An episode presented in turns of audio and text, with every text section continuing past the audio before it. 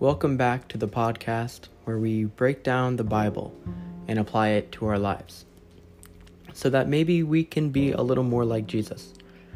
Today's focus will be on Elijah being fed by ravens and the widow of Zarephath. I encourage you to read the passages 1 King 17 1 through 16 to get a better understanding of the background. Elijah the Tishbite was wandering the wilderness to avoid the wrath of King Ahab. To start off, we learn about an event that happened to Elijah. Elijah was fed ravens and gifted water from Jesus. In verse 4, Jesus says, You will drink from the brook, and I have directed the ravens to supply you with food there. At first, he was being fed by ravens and the Cherith River, but then it dried up, and he had to find sustenance elsewhere. Jesus stepped in again, directing him to go to Zarephath, where he directed a widow to supply him with food. This eventually led him to the home of the widow and her son. Even though they were almost out of food, the widow still shared her remaining flour and oil with Elijah. Because of her generosity and faith, God blessed the widow by giving them a never ending supply of flour and oil. She took on a large amount of risk, and therewithal she received a large gift.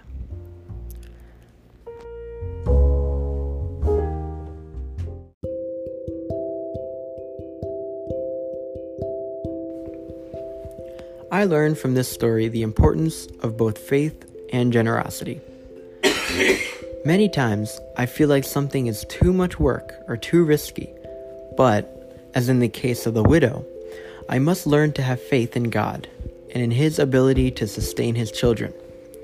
Also, it shows the power of optimistic altruism from a community perspective. Although it may not feel like a worthwhile investment, God will always use these things for His glory. I also learned that some humans are intrinsically good, even if they are not fully sustained. The widow, for example, cared so much for her fellow human that she risked her life and the life of her own son to help Elijah. Now, this is quite remarkable, as it would follow that she would have achieved earthly riches for this type of personality, but this is not always the case. She was able to be kind even when she had nothing, similar to the story of the widow's mite. The lesson I learned is to always take care of God's servants as there is a high likelihood that I will receive a modern equivalent of the unending flour and oil. These perspectives will help me, will really guide me through my formative years as I navigate social fjords and achieving adulthood. I appreciate you listening to my podcast today. And we're going to be doing an interview with my brother Justin.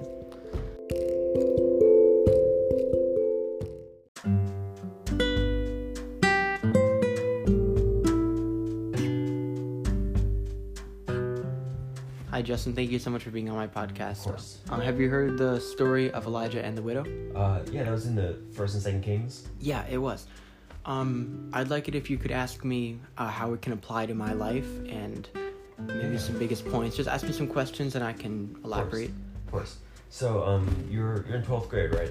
Yeah, right now I'm in 12th grade, so about to you're gonna be going to college then soon, right? Lord willing, yes. So basically, you're gonna have a lot of big decisions, big life choices, and you know, big quandaries to have to, to solve. I'm curious, how does this story, how do the principles and morals behind this story relate to some of these future issues you're gonna be having?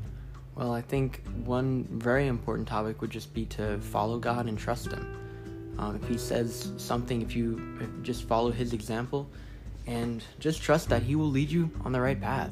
So in other words, you're following the Lord's example, but you're also leading by example. So you're kind of helping connect other people to the Lord. Does that make sense? Yeah, hopefully some, Excuse me. hopefully some people can can realize what I'm trying to do and maybe they can take a page and add it to their book. Yeah, then they can tell their friends, and their friends tell their friends. and Like a domino effect. Exactly. Um, so let's see. I'm also curious. This story. What do you think the the widow could have done differently that would have had a big effect on the outcome? Well, that's a good question. Um, a little manipulation inside the Bible. That's always an interesting, interesting. Because I was thinking, like, if the widow, like, let's say she didn't help Elijah out, then she would have died, and Elijah would have died. They both would have.